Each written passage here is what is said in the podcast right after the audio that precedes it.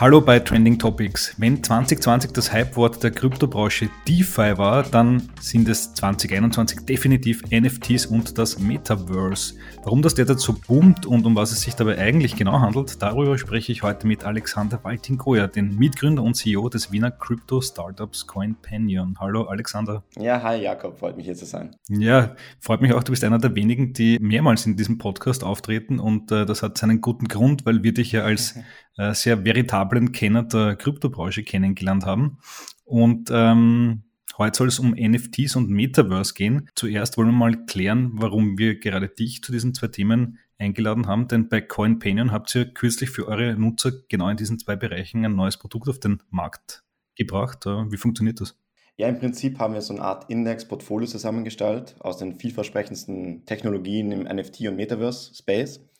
Heißt, es ist ja gerade sehr viel einerseits Applications, die darauf entwickelt werden und die werden wiederum auf Kryptowährungen, Crypto-Projects entwickelt. Also es gibt immer plattformspezifische Tokens, Ethereum wird sehr viel verwendet, es gibt Second-Layer-Solutions, ähm, es gibt Tokens für diese Gaming-NFTs zum Beispiel. Und wir haben uns halt den Markt in Richtung NFTs und Metaverse sehr genau angeschaut und ein Produkt zusammengebastelt, dass man halt wieder indexbasiert in diesen Space rein investieren kann.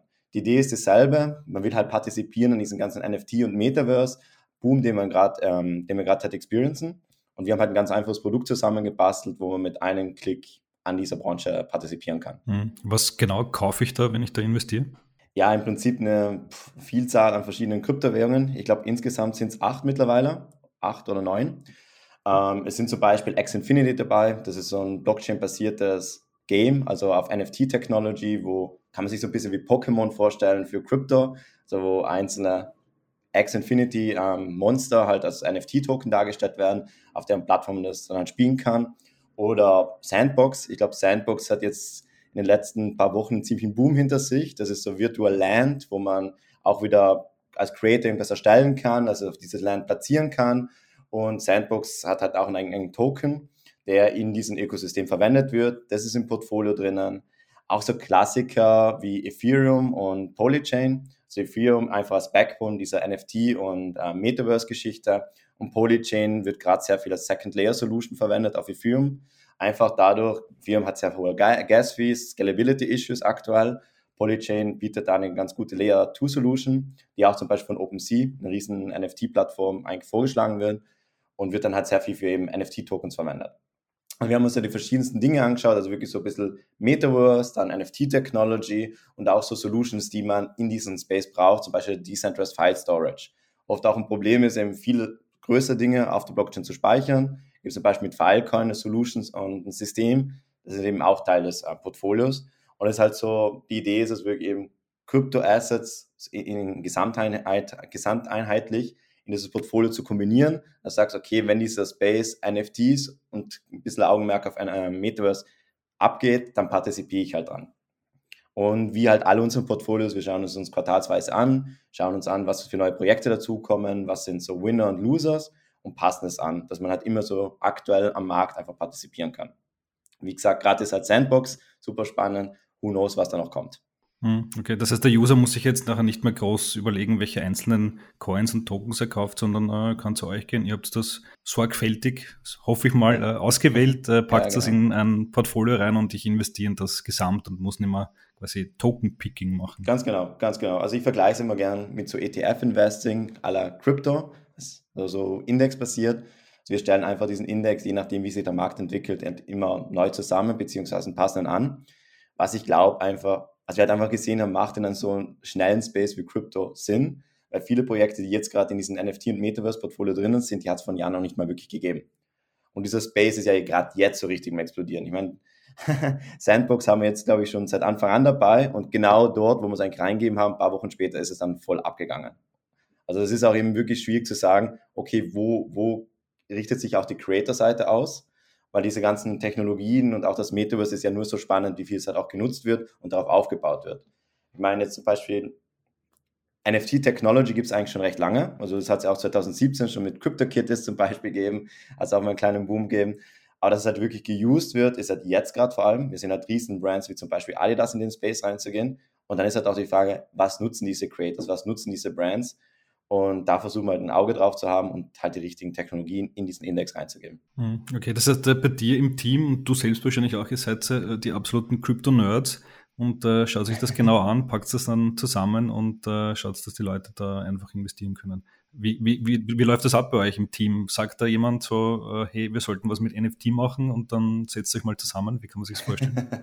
also das, ja, ungefähr in der Hinsicht. Also ja, wir sollten was mit NFT und Metaverse machen. Also wir schauen uns schon die Trends an und versuchen anhand dessen gewisse Branchen abzudecken. Wie jetzt der, die Auswahl der Assets ist eigentlich sehr quantitativ getrieben. Also wir haben so ein proprietäres System, wo wir eigentlich Blockchain Activity, Market Activity und Social Sentimental Activity im Prinzip tracken, das dann plotten und zu, ähm, zu so einem Rating zusammenfassen. Kleiner Hint, dieses, dieses Rating werden wir wahrscheinlich Anfang nächstes Jahres auch public machen. So eine eigene Page wird dann kommen, wo man sieht, okay, das ist der Companion Score und warum ist dieses Asset so gut bewertet. Aber natürlich haben wir das proprietär und genau, es wird dann automatisiert bewertet und das Team richtet sich eigentlich dann nur noch, zu, also sitzt sich dann eigentlich nur noch zusammen und sagt, okay, was ist der Fokus von diesem Portfolio? Was wollen wir damit eigentlich erreichen? Aber die Asset-Bewertung und Auswahl ist dann im Prinzip mehr oder weniger automatisiert. Mhm, okay, das heißt, ihr schaut sich an oder die Software schaut sich an auf der Blockchain, welche Coins und Tokens werden stark getradet, was wird vielleicht auf Twitter darüber geschrieben? Das ist ein Teil, das ist, das, also es sind im Prinzip jetzt gerade drei Teile, einmal Sentimental, also wir scannen zum Beispiel Twitter und verschiedene Social Medien, okay, wie viel wird darüber gesprochen, ist, entwickelt sich da eine Community drum, ist ein Teil dieser Parameter. Ein anderer Parameter ist, wie du sagst, Market Activity, wie viel Volume geht da rein, also Geldeinflüsse, Geldausflüsse, auch ein bisschen, wie sich das Kapital verteilt auf verschiedene Wallets, das fließt auch rein. Und das dritte ist dann so Blockchain Activity, also wie viele Transactions sind Smart Contracts, wie viele NFTs werden kreiert. Das kannst du ja eigentlich ganz genau tracken, wenn du einfach reinschaust. Und das fasst man dann alles zusammen zu einem Rating. Aber da kommt noch mehr, also bleib gespannt, das wird auch bald öffentlich gemacht werden auch oft dazu gefragt und wir basteln dann eigentlich ein eigenes Produkt dran. Das nennen wir den Companion Score. Sowas in der Richtung wird es kommen. Ist noch ein bisschen early, aber das ist jetzt gerade ein bisschen ein Hint eigentlich schon. Okay, cool. Äh, also exklusive News hier. Äh, man darf gespannt sein, was da von eurer Seite kommen wird. Okay, und jetzt habt ihr gesehen, dass in diesem NFT und auch Metaverse Space, dass das ordentlich abgeht. Ähm, wie erklärst du dir das? Woher kommt die plötzliche Faszination vieler Leute global, äh, sich damit auseinanderzusetzen und dann sogar auch beträchtliche Summen zu investieren. Warum gerade 2021? Boah, ich glaube, das ist, eigentlich gibt es die Technologie, wie schon gesagt, schon ziemlich lange. Es hat halt jetzt einfach, es ist halt wie in den meisten Technology Adoption, es halt so ein Netzwerkeffekt. Es fängt halt an, diesen Kreislauf zu nehmen, okay, immer mehr interessieren sich dafür, immer mehr interessieren sich dafür, dann hört man es überall. Da sind dann auch große Companies drin wie Adidas, was sich dann anfangen zu interessieren, okay, da ist was. Und an sich ist es eigentlich einfach ein recht logischer Space unser Leben wird immer digitaler. Ich meine, wir zwei machen den Podcast jetzt remote und im Prinzip über Videocall. Du hast ein digitales Leben auf LinkedIn, du hast ein digitales Leben zum Beispiel in der Reddit-Community mit deinem Username und kommunizierst da mit Leuten, bist da vielleicht ein Experte mit deinem digitalen Ich. Und dieses ganze Metaverse gibt es ja eigentlich schon. Also Metaverse würde ich jetzt beschreiben, ist einfach dein digitales Ich im digitalen, in dieser digitalen Welt. Und NFTs sind halt ein super ja, Add-on auf dieses Ganze, weil ein großes Problem in der digitalen Welt ist dieses Ownership, irgendwas zu besitzen. Ein Mensch, auch ein digitaler Mensch, will ja was besitzen, Uniqueness darstellen. Und NFTs ist, sind jetzt im Prinzip dieser Tech-Layer für Uniqueness in a Digital World. Und das ist halt jetzt gerade von vielen Brands und Creators und so weiter wirklich auch ein bisschen so angekommen. Hey, als Künstler, ich kann halt auch digital meine Kunst vertreiben und es unique machen. Oder ich kann eben zum Beispiel Reddit, die mit Social Tokens ähm, jetzt gerade zu arbeiten, ich kann Tokens herausgeben, die mir bestimmte ähm, Zugänge in dieser virtuellen Community darstellen. Oder eben so ab, einfach Orden auch zum Beispiel. Einfach diese Dinge, die wir im echten Leben schon haben und sagen, okay, das ist unique, das ist selten, das bedeutet was, kann ich jetzt einfach digital darstellen. Und ich glaube, das ist auch der Punkt, wo so ein bisschen NFTs und Metaverse jetzt in Hand in Hand gehen. Wir leben jetzt schon im Metaverse. Ich glaube, Facebook hat das Bewusstsein einfach nochmal stark getrieben, dass, es, dass das Ding kommt. Vielleicht jetzt nicht so schnell in diesen VR-Mode, ähm, aber es gibt es halt jetzt schon. Und NFT ist einfach ein super Tech-Layer dafür. Und diese zwei Trends gehen halt gerade Hand in Hand und es äh, wird immer mehr aware ich glaube, auch Corona wird dann sicher ein starker Treiber gewesen sein. Definitiv, wenn Millionen oder wahrscheinlich Milliarden Menschen zu Hause sitzen und es teilweise langweilig wird, dann hat man auch die Zeit, sich mit neuen Dingen äh, zu beschäftigen. Jetzt haben wir viel über NFTs gesprochen. Ähm, vielleicht für die, die das noch gar nicht so gut kennen, ähm, was ist ein NFT überhaupt? Also man hört es ja immer wieder, man kann sich NFTs kaufen, man kann sie traden, aber was besitzt man de facto wenn man so ein NFT kauft? Ähm, besitze ich dann tatsächlich das Auto, für den der NFT ausgestellt wurde, oder besitze ich nur den NFT, aber nicht das Auto? Im Prinzip, ein NFT ist so Digital Ownership, also ist im Prinzip ein Zertifikat, dass du was Uniques, das Original sozusagen besitzt. Also im Prinzip ein, ja, ein Code, ein Token, der einfach irgendwas repliziert und sagt, okay, das wird mit irgend... Hm. Ist immer schwierig zu kombinieren. Ich glaube, man kann sich gut vorstellen als Gamer. Zum Beispiel bei Counter-Strike, World of Warcraft hast du zum Beispiel eine Waffe oder ein Gaming-Item. Und das NFT repliziert diese Waffe und sagt, okay, es gibt, ich sehe halt, wie viel es davon gibt. Und das ist halt so meine Besitzurkunde für dieses Gut. Und es ist halt im Prinzip NFT Non-Fungible Token. Sag einfach, okay, das ist einfach eine digitale Repräsentation, die es halt wirklich nur einmal gibt. So wie man sich halt auch ein bisschen mit Kunst das vorstellen kann, ich, deswegen Kunst ist auch so ein Boom in NFT. Es gibt halt nur eine Mona Lisa, die echte, und ich weiß halt, das ist die echte. Und das kann ich halt mit einem NFT darstellen, aber ich kann auch tausend Kopien davon machen.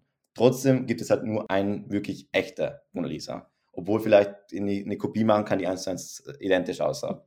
Also kurz gefasst, du besitzt einfach Uniqueness, also Uniqueness of a Digital Good. Man kann es dann rüberspielen auf echte Güter und das als Besitzersurkunde ähm, rüberspielen. Ich glaube, vor allem in diesem Kontext of Meta Metaverse ist halt eben, ich habe mein Gaming-Item, kann eben immer, immer auf Gamer übertragen, das halt nur ich besitze oder eine Handvoll an Leuten besitzt.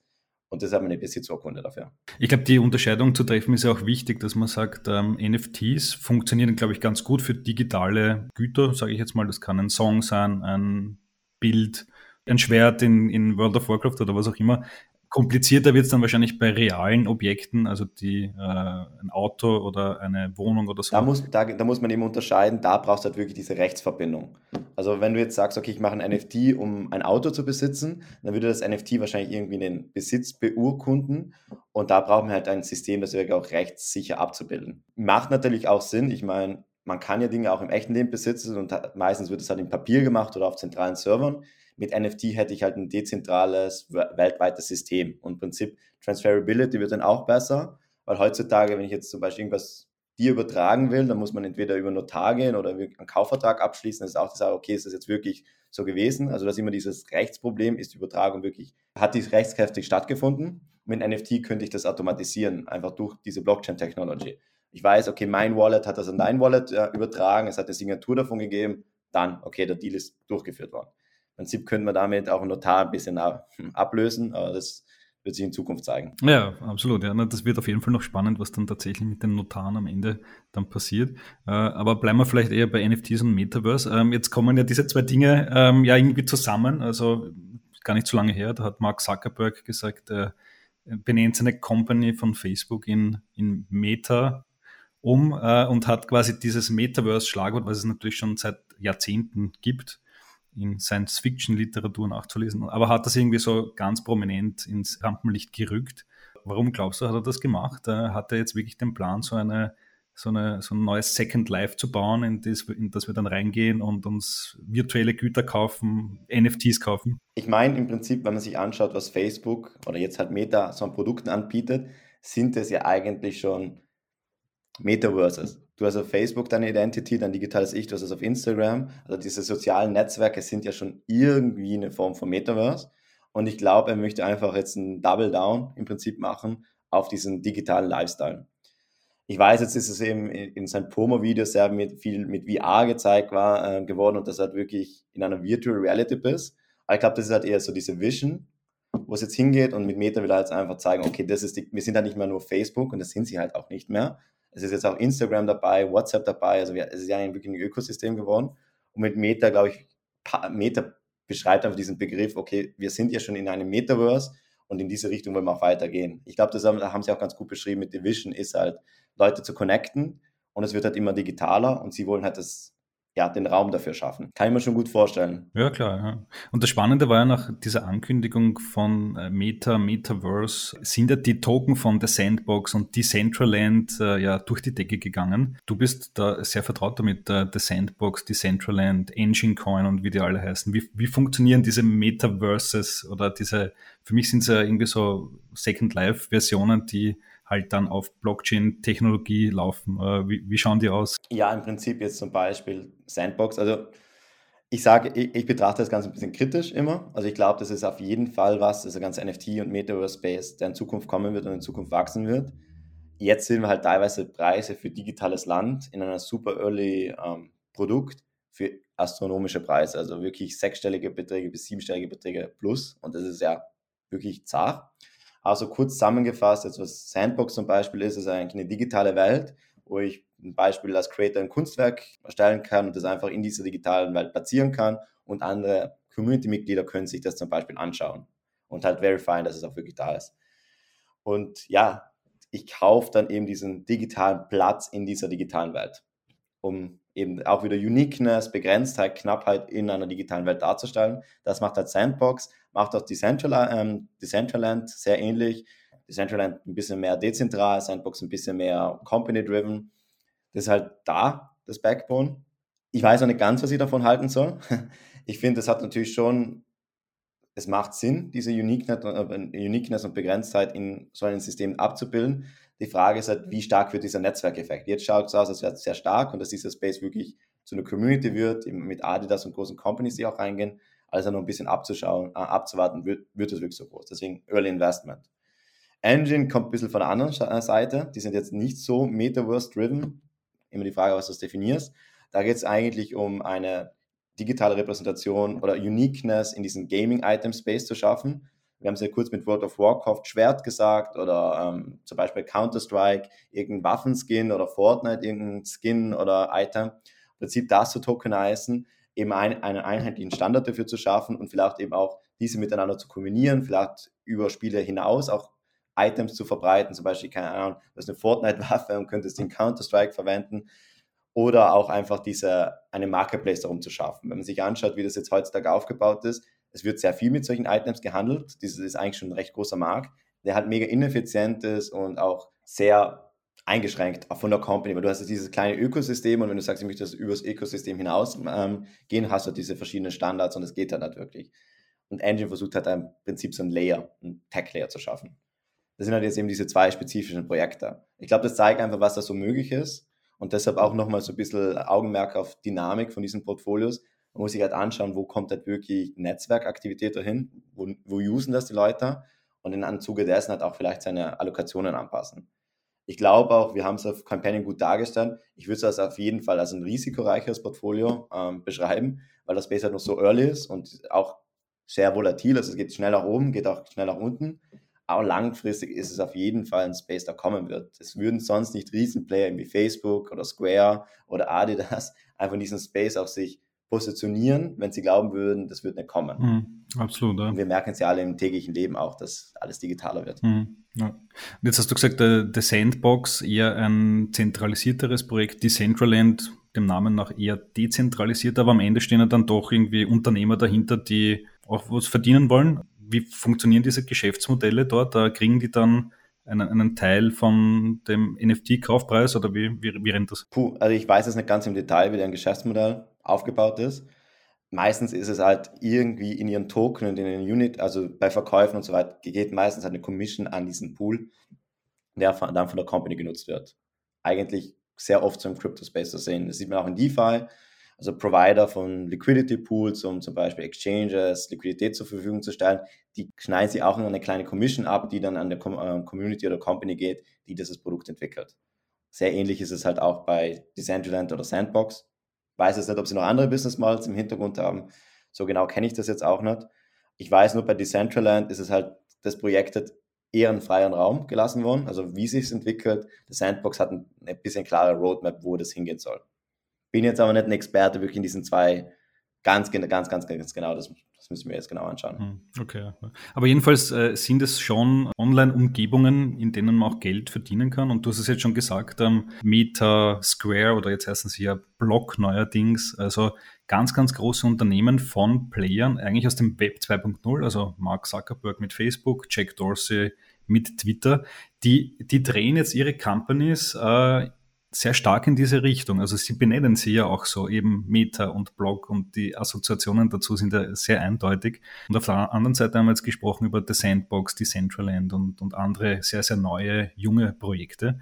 Äh, was glaubst du, wer wird sich dann am Ende da durchsetzen in diesem neuen Space? Sind es dann die quasi alten, unter Anführungszeichen, Player aus dem Web 2.0, die sich jetzt das irgendwie neu aneignen? Oder sind es die, die neuen Player, die ja das einfach äh, selber aus dem Boden gestampft haben? Ja, schwierige Frage. Wird aber auf jeden Fall eine Kombination sein. Also ich glaube schon, dass es eben Blockchain-basiert sein wird und at least to a certain degree decentralized und dass da eben verschiedene Technologien miteinander verschmelzen werden. Also auch Interoperability zwischen Blockchains ist ja auch ein Riesenthema. Einfach, dass ich zum Beispiel Ethereum-Token gegen dann einen Meta-Token, je nachdem, wie sie das umsetzen, tauschen kann. Also ich glaube, das wird einfach sehr viel connected sein. Und das muss es auch sein, weil es geht ja auch ein bisschen um diese Trans Transferability, was Blockchain schafft, auf einen Standard. Und wenn jetzt zum Beispiel Meta ganz was eigenes macht, Square was ganz eigenes macht oder Block jetzt, oder Microsoft hat ja auch schon angekündigt, sie wollen Richtung Metaverse was basteln, wenn die wieder was eigenes machen, das ist ja eigentlich nicht der Sinn dahinter. Das ist ja im Prinzip so wie die Internetstandards, das ist glaube ich so im Web 3.0 wird es ja oft genannt, so wird es auch in Richtung, in dieser Richtung sein, dass wir eben einen Standard haben werden, mit dem verschiedene Player halt miteinander kommunizieren können und auch untereinander arbeiten können. Und Web 3 beschreibe ich ja immer gerne als Read, Write und Own. Also es geht eben um diese Ownership in diesem System. Und die muss auch universal sein. Das ist einfach im Prinzip ein Tech-Layer. Und Meta zum Beispiel baut ein System, Ökosystem drauf auf, bietet verschiedene äh, Services, so wie es halt jetzt Facebook macht oder WhatsApp oder Instagram. Und keine Ahnung, Microsoft wird dann verschiedene Services bauen und wie sie jetzt auch schon machen. Und das spielt ja trotzdem zusammen. Ich meine, ich kann, wie heißt der, Edge-Browser nehmen, um auf Facebook zuzugreifen. Also die, die Produkte sind ja nicht so, dass sie das eine oder das andere ausschließen. Mhm. Das stimmt natürlich. Auf der anderen Seite sind es natürlich schon sehr geschlossene Systeme. Also der Walled Garden von Apple äh, ist ja genauso berühmt. Apple ist ja ganz speziell. Äh, berühmt, ja. berüchtigt, genauso wie ich halt auch mit meinem Facebook-Login nicht bei Twitter reinkomme und umgekehrt. Aber siehst du das so als Chance, dass... Ja, äh, aber da, da, da, da sind, das ist aber eben andere Dynamiken. Also da eben, wir haben Read-Write, also wir können schreiben und lesen, aber dieses Ownership ist im Web noch gar nicht dargestellt. Und ich kann jetzt eben zum Beispiel nicht einen Account ownen bei Twitter und den eben auf Facebook anwenden, weil es einfach technisch nicht wirklich möglich ist.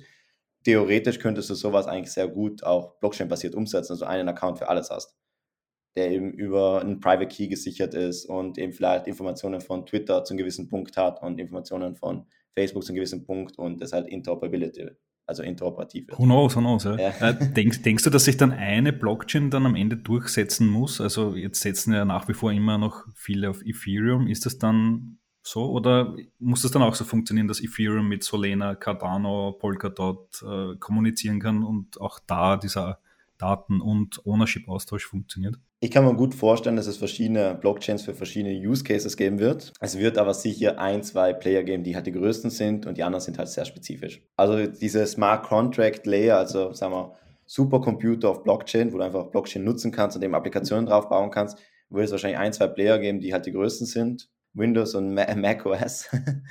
äh, sowas in der Richtung.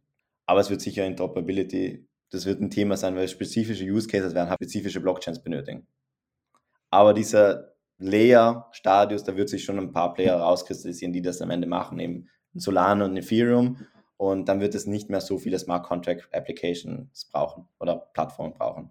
Dann wird es wahrscheinlich eben diesen Layer nach oben gehen, Layer 2 Solutions, ähm, eben X Infinity, also so Spiele, Metaverse Tokens, also auf Use Case spezifische Technologien, die vielleicht eben nicht mehr diese Infrastruktur zur Verfügung stellen, aber eben auf diese drauf aufbauen und dann halt Use Case basiert Dinge anbieten. Okay, lass uns zum Abschluss noch einen Blick in die Zukunft werfen. Äh, ihr bei CoinPanion äh, haben wir jetzt vorher gelernt, ihr habt ja ähm, sehr gute Daten, was die Analyse dieses Crypto Spaces angeht und dann habt ihr sehr schnell reagiert und habt eben diesen NFT und Metaverse äh, Index gebracht. Jetzt ist natürlich die große Frage, was ist denn dann der nächste große Trend? Also 2022 fängt er bald an. welches Schlagwort werden wir da benutzen? Was glaubst du? Ich kann mir sehr vorstellen, dass dieses ganze Gaming in Richtung Crypto noch viel, viel größer wird dass wir da vielleicht noch einen Boom sehen. Also ich meine, Metaverse und NFT, irgendwie ist NFT schon noch ein größerer Begriff als jetzt das Metaverse oder sie sind im Prinzip zwei Kreise, die sich ein bisschen schneiden, aber sind eigentlich verschiedene Lager. Und ich glaube, ich kann mir gut vorstellen, dass wir in Gaming immer mehr sehen. X Infinity hat das eigentlich ganz gut vorgezeigt, dass Crypto für Gaming eigentlich echt ein cooler Use Case ist, Engine auch. kann man vorstellen, dass da jetzt noch mehr kommt. Ich meine, der EA-CEO hat auch schon gesagt, NFTs und Crypto wird ihre Branche revolutionieren. Kann man gut vorstellen, dass das im nächsten Jahr kommt. Aber who knows? Ich sehe auch immer noch sehr viel Power in DeFi. Das ist jetzt im letzten Monat ein bisschen ruhig geworden. Aber das, das ist immer, du hast diesen Gartner ähm, Hype-Cycle im Prinzip. Also es ist immer kurz dieser Flash, boah, da gibt es was Neues, da ist ja wirklich was dran. Dann flacht es mal ab, weil es halt trotzdem braucht, diese Technologie wirklich anzuwenden, aber die zieht ja danach. Aber ja, who knows, Gaming could be interesting. Ich habe alles rund um Web 3.0 wird immer größer werden, ganz einfach gesagt. Mhm. Okay, spannend. Es gibt auch ein neues Schlagwort, fällt mir jetzt natürlich ein, äh, Play to Earn, aber da werden wir vielleicht eine eigene Folge drüber machen, würde ich vorschlagen. Kann, kann, ja, kann man gut machen. Super. Passt. Alexander, vielen Dank fürs Gespräch. Ja, hat mich gefreut. Bis zum nächsten Mal. Ja, das war Alexander Waltingur, der Mitgründer und CEO des Wiener Krypto-Startups CoinPanion über die zwei Trendthemen NFTs und Metaverse. Das war's von unserer Seite heute. Vielen Dank fürs Zuhören und bis zum nächsten Mal, wenn wir uns wieder mit einem spannenden Gast im Podcast von Trending Topics melden. Bis dann und ciao.